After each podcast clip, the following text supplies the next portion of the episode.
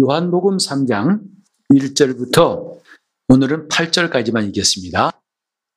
바리새인 중에 니고데모라는 사람이 있으니 유대인의 관원이라 그가 밤에 예수께 와서 가로되 라비여 우리가 당신은 하나님께로서 오신 선생인 줄 아나이다.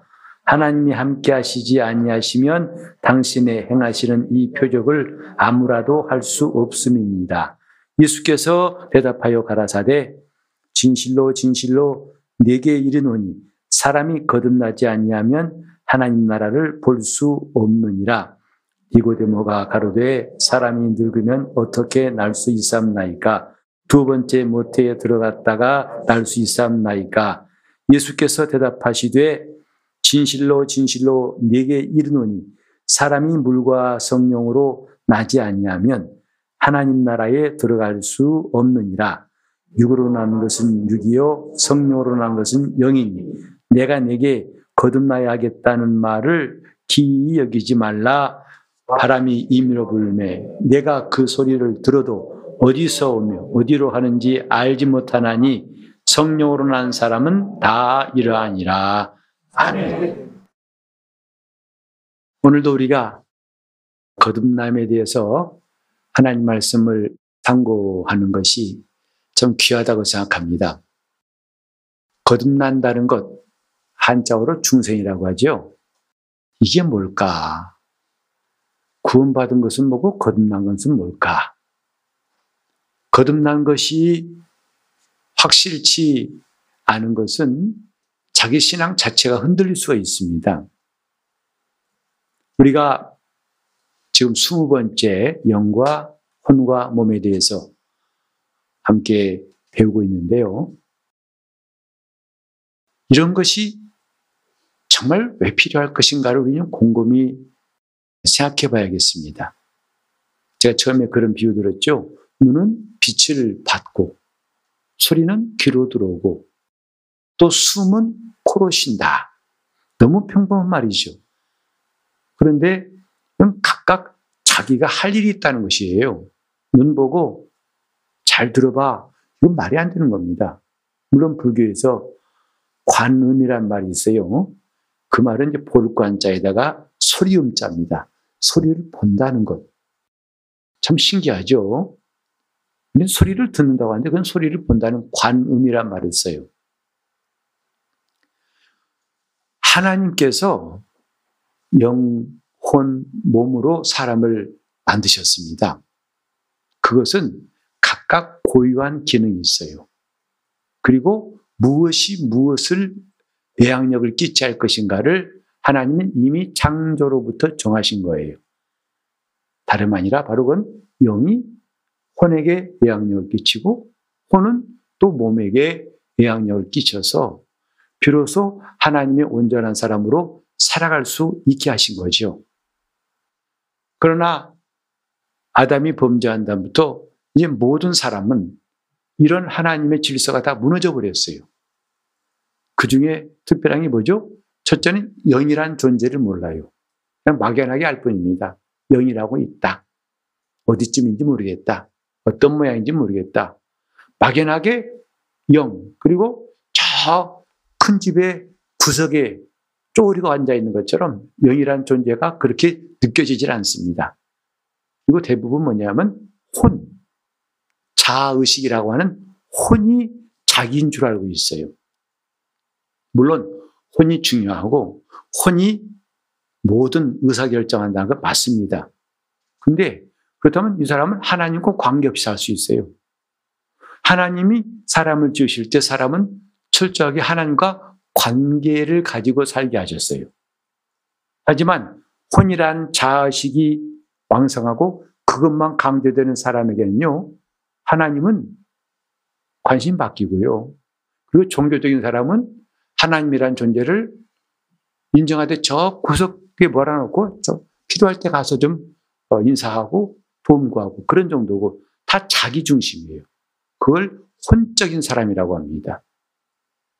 그 다음에 이것저것 다 필요 없고 그냥 내가 지금 즐기는 게 최고야. 쾌락주의로 자기 만족을 위해 살아가는 아주 혼적인 생활의 극치가 뭐냐면 육적인 생활이에요. 순전히 자기 육체의 감각대로, 감정대로, 생각대로 사는 겁니다. 그것을 혼이 따라 배워요. 그래서 영이 죽은 다음에 인간은 혼이 이 주인 노릇, 마치 가장 노릇, 소녀, 소녀 가장처럼 원래 영이 하나님의 말씀 받아가지고 그 영향력을 혼이 받아들여서 그것이 육체에게까지 뻗어나가서 하나님에 의해서 사는 사람이 되어야 할 터인데 영이 죽으니까 이제는 마치 호랑이 없는 숲속에 누가 왕노릇 한다고 혼이 자아가 주인인 줄 알아요. 세상 교육이 다 뭐죠? 네가 주인이란 거 아니겠어요? 네 스스로 해라. 네가 최고야. 하나님도 너 없으면 의미가 없어. 이런 식으로 가르치는 게 세상 교육이죠. 인본주의가 바로 그런 거 아니겠어요? 이것은 이미 영적인 것을 다 상실해버린 상태를 말하는 거예요. 그건 원래 하나님이 주신 사람이 아닙니다. 그런데 그 혼적인 혼이 이제는 자기에게 예약력을 끼칠 것이 끊어졌으니까, 영적인 것이 다 끊어졌으니까, 이제 어디다가 더부살이하고 기대냐면 육신에 기댄다 이 말이죠. 그래서 육신의 감각과 육신의 감정과 육신의 생각과 육신의 그 뭐랄까 유혹한 대로 혼이 자기 위치도 지키지 못하고 또 거기에 쏠려버린 것 이것이 결국은 에베소 2장에 말한 것처럼 2장 1절에 말한 것처럼 너희 마음과 육체에 원하는 것대로 하여 그랬어요.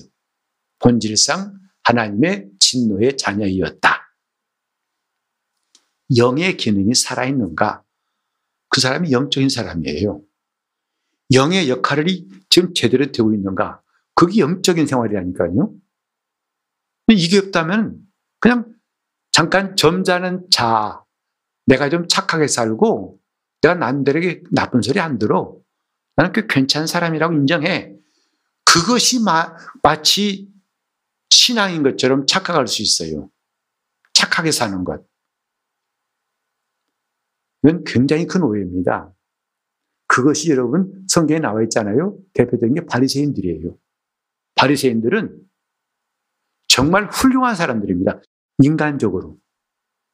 그들에게는 흠잡을 것이 없다고 해도 과언이 아니에요.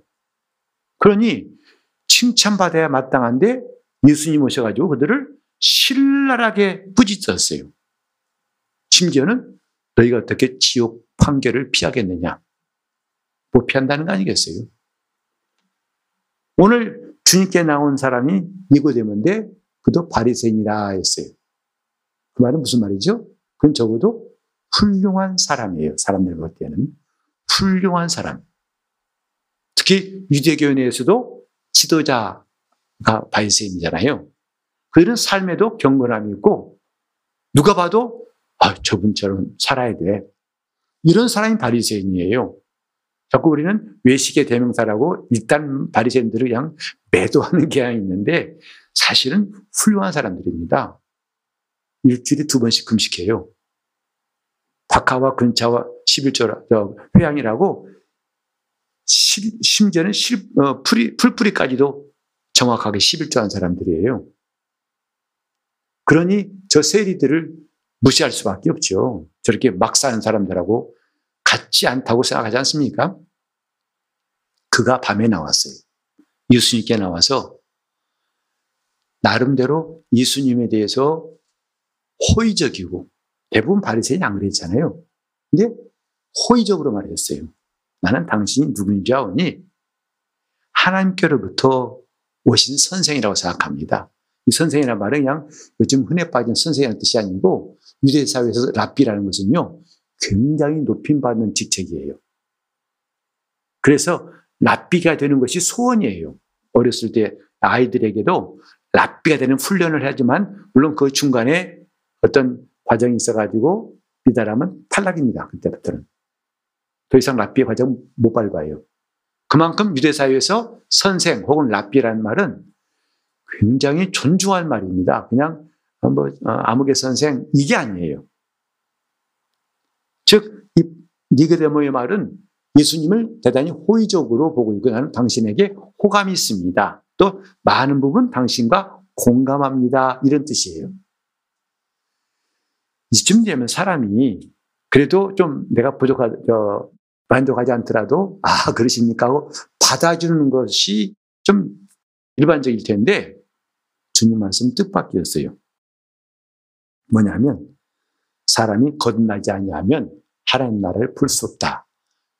거듭나야 한다는 이 충격적인 말씀을 예수님이 하셨는데, 우리가 읽은 8절까지 세 번이나 나와요. 거듭나라, 거듭나라, 거듭나라. 거듭나야 한다, 거듭나야 한다, 거듭나야 한다. 오늘은 이것에 대해서 좀 우리가 알아보려고 그래요. 거듭나야 되는 이유가 뭔가? 왜 거듭나야 되는가? 이것은 아까 영이 죽었다는 말을 모른다면 상상할 필요가 없어요. 왜? 지금 사람들은 자기가 혼적인 사람으로서 자신의 자아의식이 한 번도 죽은 적이 없죠. 태어나가지고. 근데 뭘 또 나라는 거야? 뭘 또 태어나라는 거야? 의아할 수밖에 없어요. 영과 혼과 몸. 다 같이 시작. 영과 혼과 몸. 이게 사람을 이루는 세 기관이에요. 근데 세상에서는 영에 대해서는 가르칠 수도 없고 말해주지도 않아요. 또 혹시 말한다더라도 이상하게 무슨 심령과학이니 요상한 거 사람들을 흔들어 버립니다. 그건 더 미혹시키는 거죠. 지금 거듭나야 한다는 말을 우리가 이해하기 위해서 먼저 사람의 영이 죽었다는 것부터 시작해야 됩니다. 죽었으니까 나야 되죠. 사람은 원래 영적인 존재예요. 영이라는 존재가 절대 필요하다. 우리가 지난번에 배웠듯이 영이 뭐죠? 하나님과 관계하는 거예요. 하나님과 소통할 수 있는 일이라는 게 영이에요. 기독교인들이 은혜 받고 나서 기도합니다. 또 봉사하고 말씀을 상고합니다. 큐티도 한다고 합니다. 뭐죠? 하나님과 사귀려고 애쓰는 거죠. 근데 뭐가 그게 낯설어요. 처음엔 낯설지 않습니까? 큐티는 또 뭐야? 아유, 기도해도 아침에 졸리기만 하는데 낯설죠. 그러니까, 그러나 안 하면 안 될 것 같으니까 억지로, 억지로 해봅니다. 하다가 또 끊었다가, 며칠 새벽에 나갔다가 한 달 쉬고, 이틀 나갔다가 두 달 쉬고, 참 자기가 봐도 심란하니까, 아유, 너가 신자 맞냐? 이렇게 한다고요. 근데 그것은 그렇게 억지가 아니에요. 하나님과 소통한다는 것은 억지가 아닙니다. 그건 필수예요. 절대 필요한 거예요. 그게 원래 사람이다, 이 말이에요. 하나님과 영적인 교통이 없는 것은 사람도 아니다, 이 말이죠. 근데 우리는 이제 자꾸 영적 생활 합시다 하면 부담스럽고 귀찮고 힘들고 아이, 목사님 또 오라고 가세요? 아유, 너무 사람 복가되네. 좀 쓸쓸해 주시지. 뭔가 억지로 하기 싫은 걸 의무적으로 하라는 것처럼 느껴가지고 신앙생활 자체가 지금 자유가 없어요. 억지로 콧기다 놓은 사람, 저 앉아있는 사람이 물론 여기는 안 계시지만 많은 경우는 그렇다 이 말이죠. 이게 뭐냐면 원래 사람을 몰라서 그래요. 바울이 말했잖아요. 너희 영과 혼과 몸을 그리스도의 날까지 보존케 하시기 원하노라. 우리는 몸만 알지 마시고 내가 알고 있는데 자의식만이 전부가 아니라 뭐가 있다고요? 영이 있어요. 근데 영이 아담이 범죄함으로 죽었다 이 말이죠. 죽었다 말을 쉽게 말하면 분리된 겁니다. 생명의 근원이신 하나님으로부터 분리된 것, 그게 죽음이에요. 우린 가족 중에 누가 하나 죽습니다. 뭐죠? 분리됩니다. 다시는 만날 수도 없고 함께 살 수도 없어요. 대화할 수도 없고 며칠 며칠 동안 몇 달 동안 분리가 아니라 영원히 분리되는 것. 그게 죽음이에요. 그러니까 이미 인류는 아담의 범죄함으로부터 죽음을 경험했어요. 죽음이 뭔가 하나님과 분리되는 겁니다. 생명이신 그분과 끊기는 거예요. 그분과 끊기니까 아니 있던 남편, 있던 아내가 이 땅을 떠나도 얼마나 불편하고 얼마나 아쉽습니까? 함께 했던 자녀가 갑자기 먼저 떠났어요. 얼마나 빈자리가 큽니까? 근데 인간은 하나님과 분리되어도 그 빈자리를 느끼지를 못해요. 그렇게 영이 죽어 있더라 이 말이죠.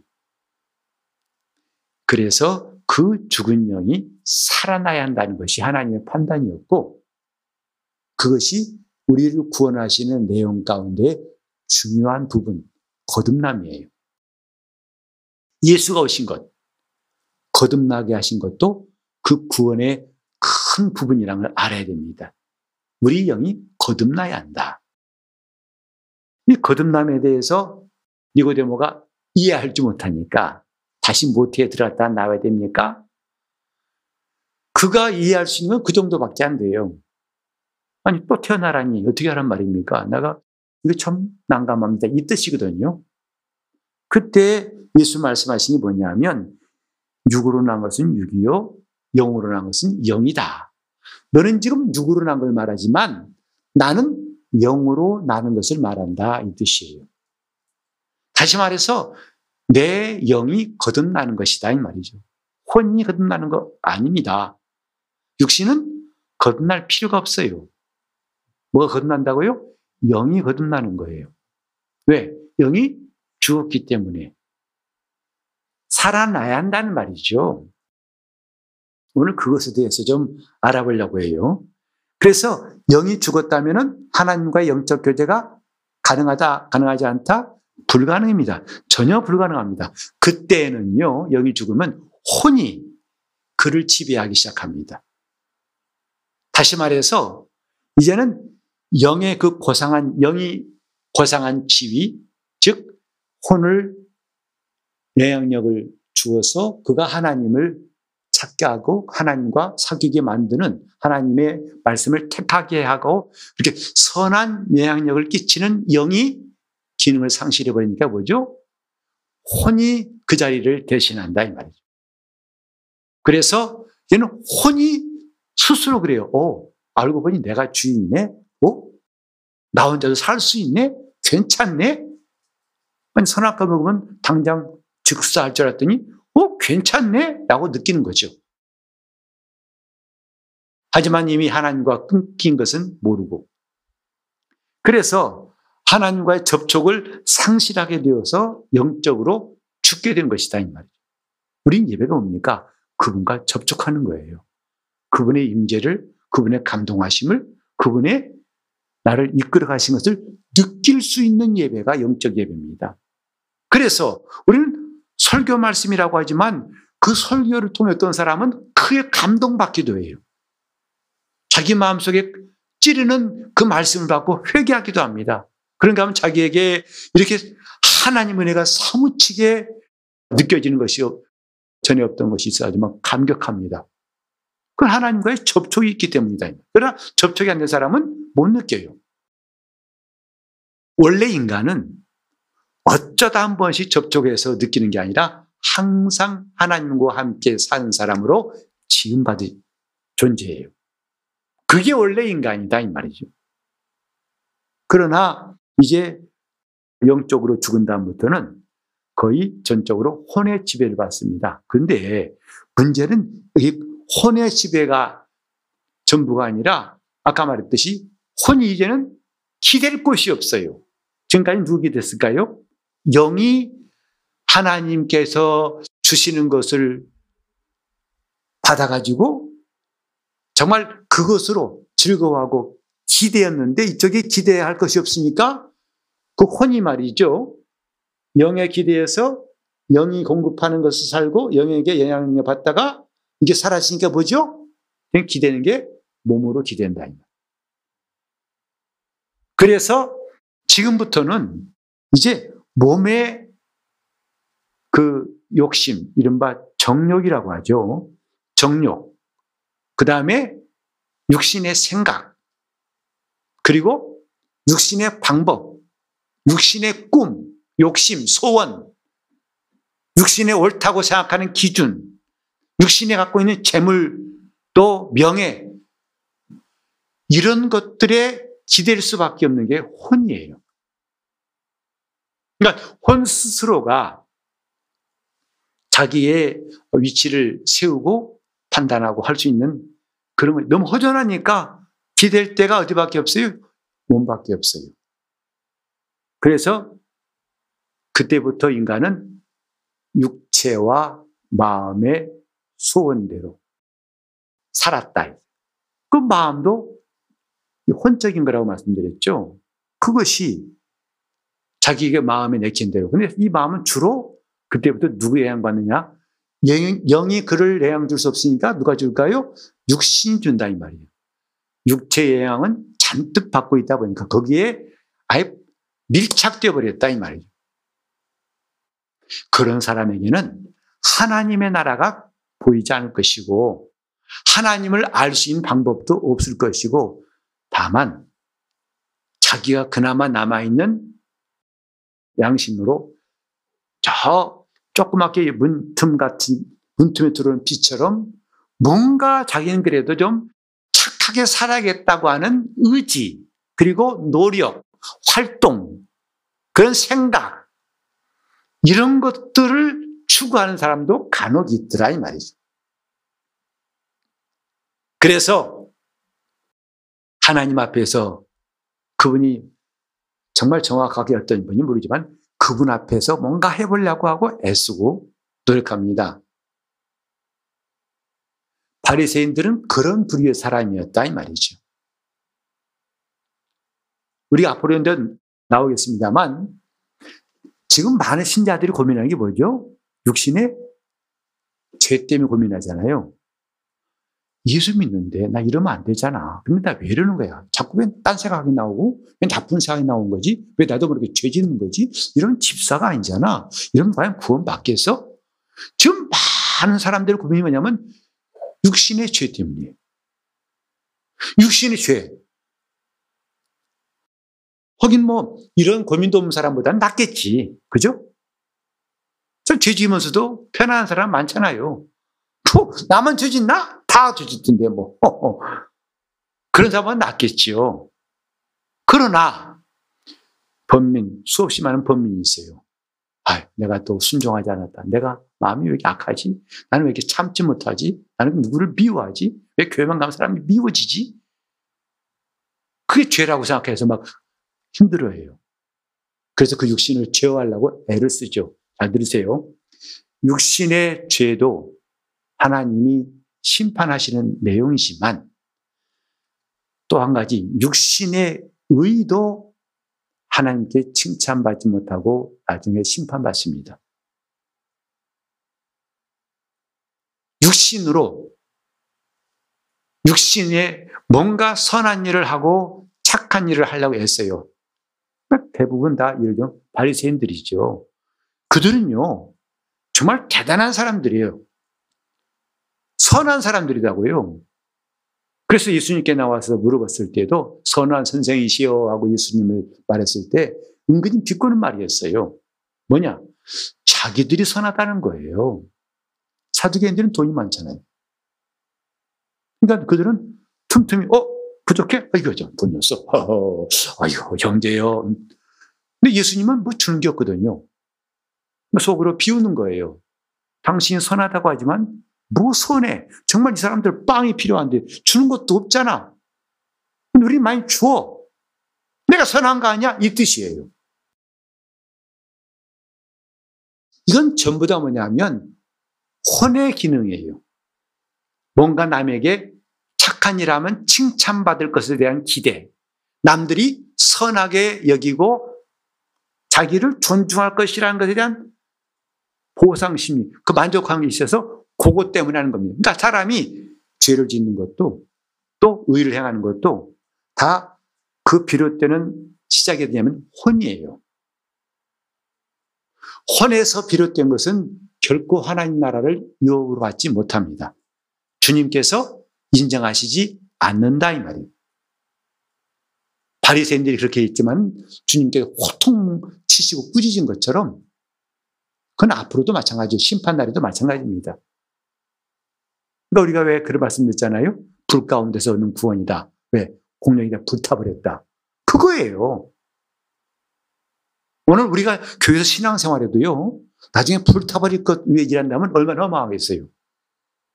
내가 교회에서 나름대로 열심히 봉사했는데 나만 느낀 게 아니라 남들도 칭찬하고 굉장히 잘한다 했었는데 막상 그날에 불타버리면 황당하지 않겠어요? 황당한 정도일까요? 정말 어디다가 하소연할 수 없죠. 왠지 아세요? 그 시작이 영이 아니고 혼이에요. 곧 하나님께로부터 말미암지 않고 뭐라고요? 자기 의 자기 자아에서 시작된 거라고요. 죄 짓는 것도 자아에서 의를 향한 것도 자아에서 둘 다 심판받습니다. 다른 말로 하면 둘 다 그날의 공력이 불타버립니다. 이것을 조심해야 한다 이 말이죠. 오직 내 영에 하나님 말씀하시고 하나님에 의해서 비롯된 것만 그것이 공력이 있다는 거예요. 다시 말해서 하나님께 순종해서 하니만 복이 있다는 것이에요. 하나님이 하라고 하신 일한 것에 그거 효력이 있다는 것이죠. 안 그러면 다 불타버립니다. 육신의 죄뿐만 아니라 육신의 의까지도 나중에는 아무 효과가 없다는 것을 알게 될 땐 너무 늦어요. 지금 알자는 거죠. 그래서 바울이 육신을 따라하지 말고 성령을 따라 행하라 말씀 그 말씀이에요. 성령이 내 영에 말씀하시고 나에게 명하신 그것을 따라서 우리가 행한 일은 하나도 불타지 않습니다. 남아 있습니다. 그 시작이 하나님께로부터 비롯된 것은 남아 있다 이 말이죠. 그러나 나로부터 시작한 것. 여러분, 사람도 선한 것이 있어요. 악한 거만 있는 게 아니잖아요. 여러분 보세요. 지금 곧 다가오는데 연말 되면 자선 냄비가 나오고 사랑의 열매 나오고 그래서 많은 사람들이 거기다가 불이웃돕기를 합니다. 꽤 많은 신문에 그러잖아요. 이렇게 이 세상에도 따뜻한 온정이 있다고 있어요. 잘 기억하시기 바랍니다. 그것이 신앙이 아니라는 걸 아시죠? 내 속에 착한 마음이 있어가지고 그렇게 한 것은 믿음이 아니라니까요. 반드시 불타버립니다. 착각하지 마세요. 영과 혼을 착각하지 마세요. 오직 하나님 말씀은 내 영에 들려오고 그 영에 들려온 말씀을 내 혼이 기뻐하여서 아 맞아 이거 하나님 뜻대로 하는 거야 하고 순종할 때 그 일은 불로 공력을 시험할 때 끝까지 남아 있습니다. 그게 성도의 상급이 되는 거예요. 돌아와 가지고 우리는 그러니까 혼의 활동과 영의 활동을 좀 구별하자 이 말이에요. 우리가 지난번에 말했지만 혼은 철저하게 자기 중심입니다. 자아 중심이에요. 나 중심이에요. 나를 위한다 이 말이죠. 그래서 뭘 하더라도 나를 위해서 하지. 근데 영적인 사람은 뭐냐면 자기를 위하지 않아요. 우리 하나님이 기뻐하신 일이라면 가리질 않아요. 하나님이 기뻐하신 일이라면 앞장서서 해요. 남들 볼 때는 너 너무 희생하는 거 아니야? 너무 바보짓 하는 것 같아. 관계없어요. 바울 사도 그랬잖아요. 아그리파 왕이 야 바울아 너 지식이 너무 많아 내가 미쳤구나 했을 때 뭐라고 했습니까? 아그리파 왕이시여 내가 미쳤어도 주를 위하여 미쳤나이다 그랬어요. 주님을 위해서 한 일은 남들이 미쳤다고 하더라도 개의치 않는다 이 말이죠. 그게 영적인 사람이에요. 그러니까 오늘 우리가 살면서요 이게 지금 내 혼의 활동인지 내 영의 활동인지를 분별하는 것은 참 중요해요. 여러분이 불쌍한 사람을 도울 때 얼마든지 혼의 활동으로 도울 수가 있다 없다 있어요. 그러나 그것은 내 의요 내가 받을 칭찬일 뿐이지 주님과 관계가 없어요. 제발 우리 이거 기억합시다. 이거 모르면 나중에 해서 크게 후회할 겁니다. 내 혼의 활동은 하나님께서 인정하시지 않는다 이 말이죠. 혼의 활동 가운데 하나는 죄고 하나는 의를 향한 것이라 합시다. 둘 다 하나님 앞에서 인정받지 못한다 이 말이죠. 그래서 우리가 그런 말씀 하잖아요. 말씀으로 살아야 한다 그러죠. 그, 그 뜻이 뭘까요? 말씀이 시작이 되어서 나를 움직이게 해야 한다 이 말이죠. 말씀 없이 내 스스로에서 나온 생각으로 하는 것은 영적인 것이 아니에요. 미안하지만 안타깝지만 영적인 것이 아닙니다. 그래서 나는 봉사하더라도 내가 지금 주님 앞에서 주님이 원하시기 때문에 하는 것인지 아니면 내가 원해서 한 것인지를 분별하자 이 말이죠. 자, 지금 니고데모는 바리새인이에요. 참 훌륭한 사람이죠. 그가 뜻밖의 들은 충격적인 메시지는 거듭나라 이 말이에요. 그러니까 자기 영에 관한 말씀인 줄 몰랐던 거예요. 기껏해야 자기 혼, 내 몸에 관한 것밖에 없기 때문에 다시 모태에 들어갔다 나와야 되겠습니까? 아니, 그건 육으로 난 것이고 영으로 난 것이라야 거듭난 것이다 이 말이죠. 자, 이제 우리는 거듭난 게 뭐냐면요. 성경이 말하는 중생은 인간의 몸이나 혼보다 더 깊은 영역, 뭐죠? 사람의 영 안에서 일어나는 변화, 이 거듭나는 거예요.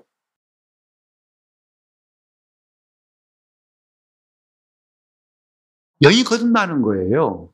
그건 뭐냐면 성령으로 말미암아 하나님의 생명을 받는 것이 거듭나는 거예요. 성령으로 말미암아 즉 거듭나는 것은 사람의 노력과는 전혀 관계가 없어요. 할 수도 없어요. 성령으로 말미암아 하나님의 생명을 얻어서 내 영이 살아나는 것 이것이 거듭나는 거예요. 그러니까 우리는 이제 구원받았다 할 때 이미 구원받은 영혼 몸 가운데 뭐 영이에요. 영은 이미 주 예수를 믿음으로 성령이 내게 그 생명을 주셔서 구원 받은 거예요. 구원이 임했다 이 말이죠.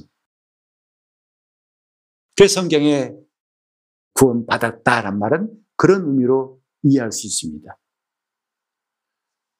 그래서 이제 마치 우리 성령께서 우리 영에 들어와서 영에 등불을 켜신 것 같다 이 말이죠.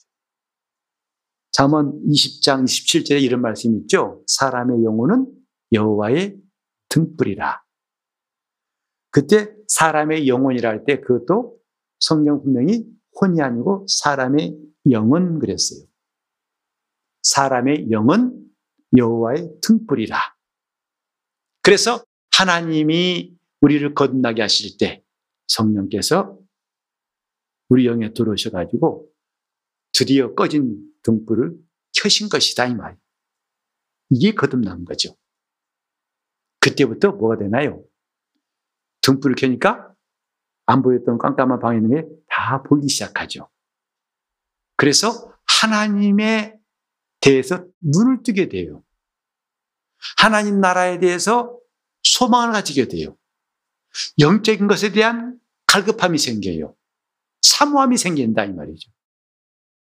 지금까지 배운 대로 한다면 영적인 기능들이 살아난다 이 말이죠. 어떻게 하면 거듭나면. 그래서 아 내가 지금까지 이 내 혼적인 활동이 하나님께서 기뻐하시는 것이 아니었구나. 이제는 내 영에 이런 하나님의 빛이 들어왔구나. 난 살았구나. 그러니까 성경은 빛과 생명은 같은 뜻을 가지고 서로 교차로 쓰고 있습니다. 나는 세상의 빛이라. 나는 생명이다. 예수님은 자신을 생명이라고 하시기도 하고 세상의 빛이라고 했어요. 내가 거듭난 순간에 이미 내 영에 빛이 들어온 거예요. 하다 보니까 이제는 하나님을 의식하게 돼요. 하나님의 시선을 느끼게 됩니다. 하나님 말씀을 더 귀를 기울이게 되고 오늘 아침에도 들었듯이 바울같이 지금까지 자기가 쌓아왔던 그 바리새인의 업적, 엘리트라는 그 특권, 명예 이걸 다 밀어서 쓰레기통에 넣어버린다 이 말이죠. 왜?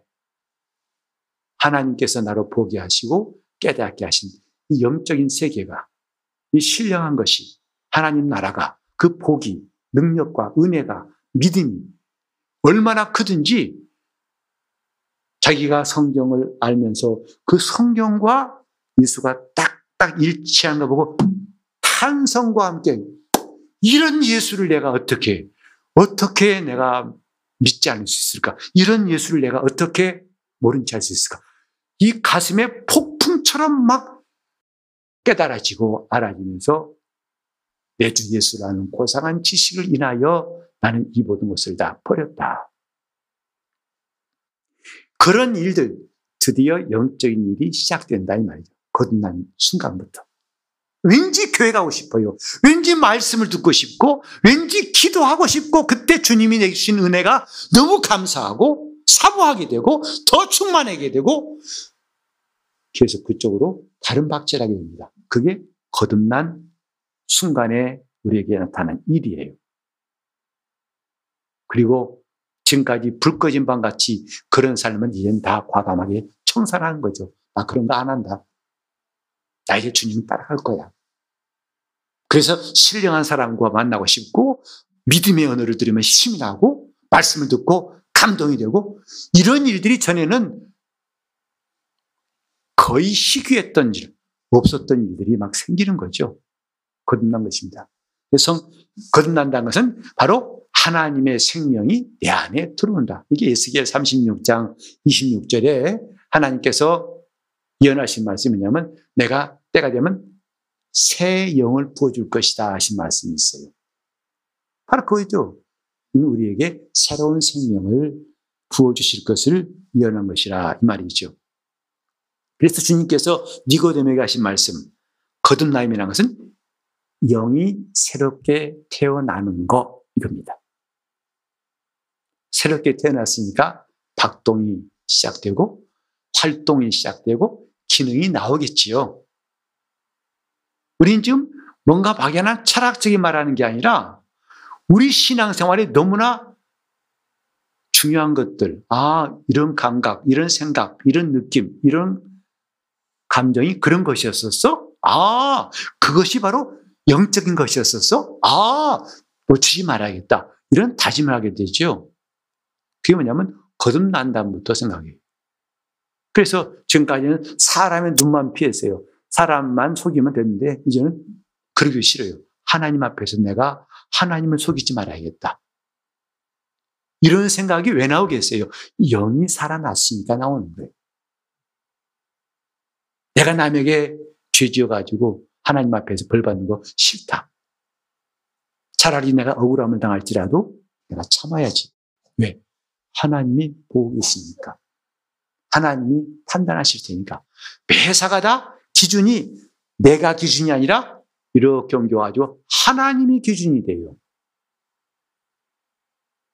하나님이 다 일을 판단하실 테니 내가 미리 판단할 필요가 없지. 그러니 지금은 좀 답답해도 입을 다물고 참는 거죠. 우리 모두는 다 영적인 사람.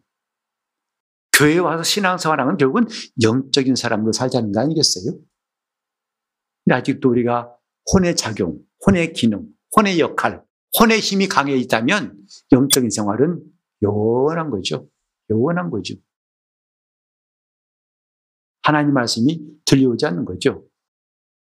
자, 이 거듭남이라는 것은 육적인 출생도 아니고 혼적인 탄생도 결코 아니고 뭐냐?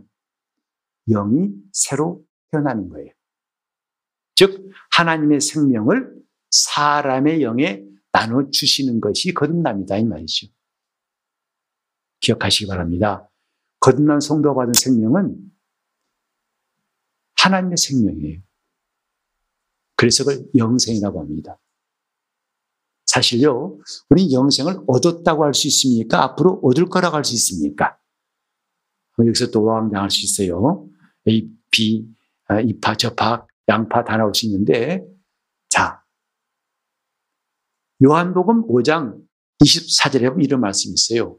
내가 진실로 진실로 너희에게 이르노니 내 말을 듣고 나 보내신 이를 믿는 자는 뭘 얻었고 영생을 얻었고 있어요. 사망에서 생명으로 옮겼느니라. 이미 이루어진 일이에요. 죽은 다음에 영생 얻는다? 사실 정확한 말이 아닙니다. 왜? 이미 하나님의 생명이 들어와 있어요. 어디에? 영에 들어와 있어요. 이미 들어와 있어요. 우린 이것을 알아야 됩니다. 남은 것은 뭐냐면 이 생명의 힘으로 혼이 예양을 받고 얘는 마침내 몸까지도 하나님 뜻대로 움직이고 온전한 구원을 이루는 거 이게 남아 이게 성화예요. 성화라는 것은 죽어야 된다. 사실 그 말도 정확한 말이 아니에요. 어떤 사람은 죽어도요, 죽는 그 순간까지도 이것이 안 된 사람이 있어요. 죽는다고 다 성화되는 거 아닙니다. 그거 오해하지 마세요. 죽을 때까지 성화. 아니, 물론 계속 노력해야 한다는 말은 맞지만, 끝나고 자동적으로 죽으면 다 성화된다? No. 그렇다면 나중에 심판이 무슨 소용이 있어요? 다 성화되어 버렸는데. 누가 불 가운데 구원받은 사람 나올 수 있겠냐고요. 다 성화됐는데. 아닙니다. 이제부터 내 영에 이미 하나님의 생명이 들어왔어요. 거듭났어요. 이제는 그 생명의 힘이 증폭되고 더 충만하게 그래서 하나님 자신의 생명을 내 영에 받아들여서 하나님에게서 내가 새롭게 태어나는 것. 요한복음 1장 12절 이런 말씀 있죠. 영접하는 자고 그 이름을 믿는 자들에게는 하나님의 자녀되는 권세 주셨다. 근데 이게 뭐라고 했어요? 다음 절에 보니까 이는 혈통으로나 육정으로나 사람의 뜻으로 나지 아니하고 오직 누구에게서 하나님께로서 난 자들이니라. 이 거듭난 거예요. 내가 누구냐? 거듭난 사람이에요. 예수 믿으면 난 거듭났어요. 성령 받았나? 그거 따지지 마세요. 일단 성경은 말하기는 성령 받아야 거듭난다는 게 아니라 예수를 구주로 믿으면 누구나 다 거듭나게 돼 있어요. 그때 거듭나게 하신 이는 성령이다. 고 주님 말씀하셔서 성령으로 거듭나라. 곧 오늘 우리가 배운 대로 한다면 성령이 우리 안에 하나님의 생명을 넣어주시는 것이다. 이 말이죠. 그게 거듭난 거예요. 그럼에도 불구하고 여전히 이전 생활에 익숙해서 몸의 생각과 몸의 느낌, 몸의 주장 이것으로 사는 것이 바로 바울 말에 의하면 다음 다음 시간에 하겠습니다만 육신에 속한 자라는 거예요. 그건 불신자를 말하는 게 아닙니다. 육신에 속한 자로다. 아직 혼이 하나님의 구원을 온전히 이루지 못한 거예요. 말로는 하나님의 사람이라 하지만 실제로는 자기 멋대로 가고 있죠. 또 그것이 전혀 문제가 안 돼요. 왜? 남들 다 그러니까. 이건 문제가 큰 겁니다. 그렇지 않습니다. 이 다음에 죽으실 때 들려 올라갈 사람보다도 남의 인생 더 많겠죠? 근데 그게 안심이 됩니까? 우리는 지금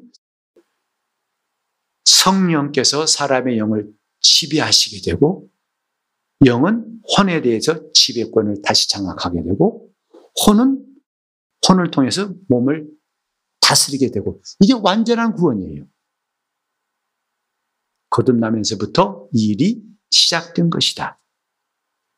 그렇게 되면 사람의 영은 인간 전체의 생명이 돼가지고 하나님의 생명으로 충만하여 하나님 본래의 뜻대로 회복되는 것이다. 이 말이죠. 이것이 우리를 구원하시려는 하나님의 계획이에요. 그게 온전한 성화예요. 그때는 우리가 행한 일이 금이나 은이나 보석으로 집준 사람 마냥 그분께로부터 상을 얻게 될 것입니다. 하나님의 사람으로 살아왔던 모든 일들이 다 하나님께서 칭찬하시고 또 기뻐하신 일이 될 것입니다. 오늘 우리는 꼭 기억하세요. 예수를 구주로 믿는 순간 우리는 거듭난다는 것. 그것은 내 영에 하나님의 생명이 들어와서 그때부터 내 영의 영적인 기능이 시작되고 영의 생명이 충만할수록 그 영향력은 혼까지도 미쳐서 혼도 하나님의 뜻대로 살려고 마치 전에 육신의 정욕대로 휙 끌려간 것처럼 이제는 자연스럽게 영의 예양력 아래 있게 되면은 그때부터 영적 생활은 참 순탄하고 풍성하게 되는 것이다. 이 말입니다. 오늘 이 생명이 내 영에 주신 생명이 내 육체까지 나타날 수 있도록 시간 기도하실 때 주님 내 속에 거듭난 내 영에 주신 생명이 내 몸까지 나타나는 영적 생활을 하게 해달라고 통성으로 기도하시겠습니다. 하나님 아버지, 우리가 주 예수 그리스도, 예수가 그리스도이심을 믿고 구원받게 하시니 감사합니다. 이미 내 영에 성령께서 하나님의 생명을 채워주심으로 내 영이 산 것을 날마다 실감하게 도와주시고 그 생명의 힘이 뻗쳐나올 수 있도록 영적 생활 인 실감나며 우리 주님 뜻대로 사는 기쁨이 있도록 도와주시옵시고 우리를 인도하시는 매일매일의 삶이 참으로 평안이 있고 감사가 있고 이전 것에 맛볼 수 없던 놀라운 하늘의 기쁨과 생명이 넘치게 도와 주시옵소서. 천국 생활 이 땅에서도 할 수 있음을 우리에게 가르치신 줄 알고 이제부터 주님과 함께하는 거룩한 삶을 살게 도와 주시옵소서. 생명이 넘쳐나도록 그 생명의 힘이 육체까지 뻗쳐나올 수 있도록 오 주여 도와주시고 인도하여 주옵소서. 예수 이름 받들어 기도 올리옵나이다. 아멘.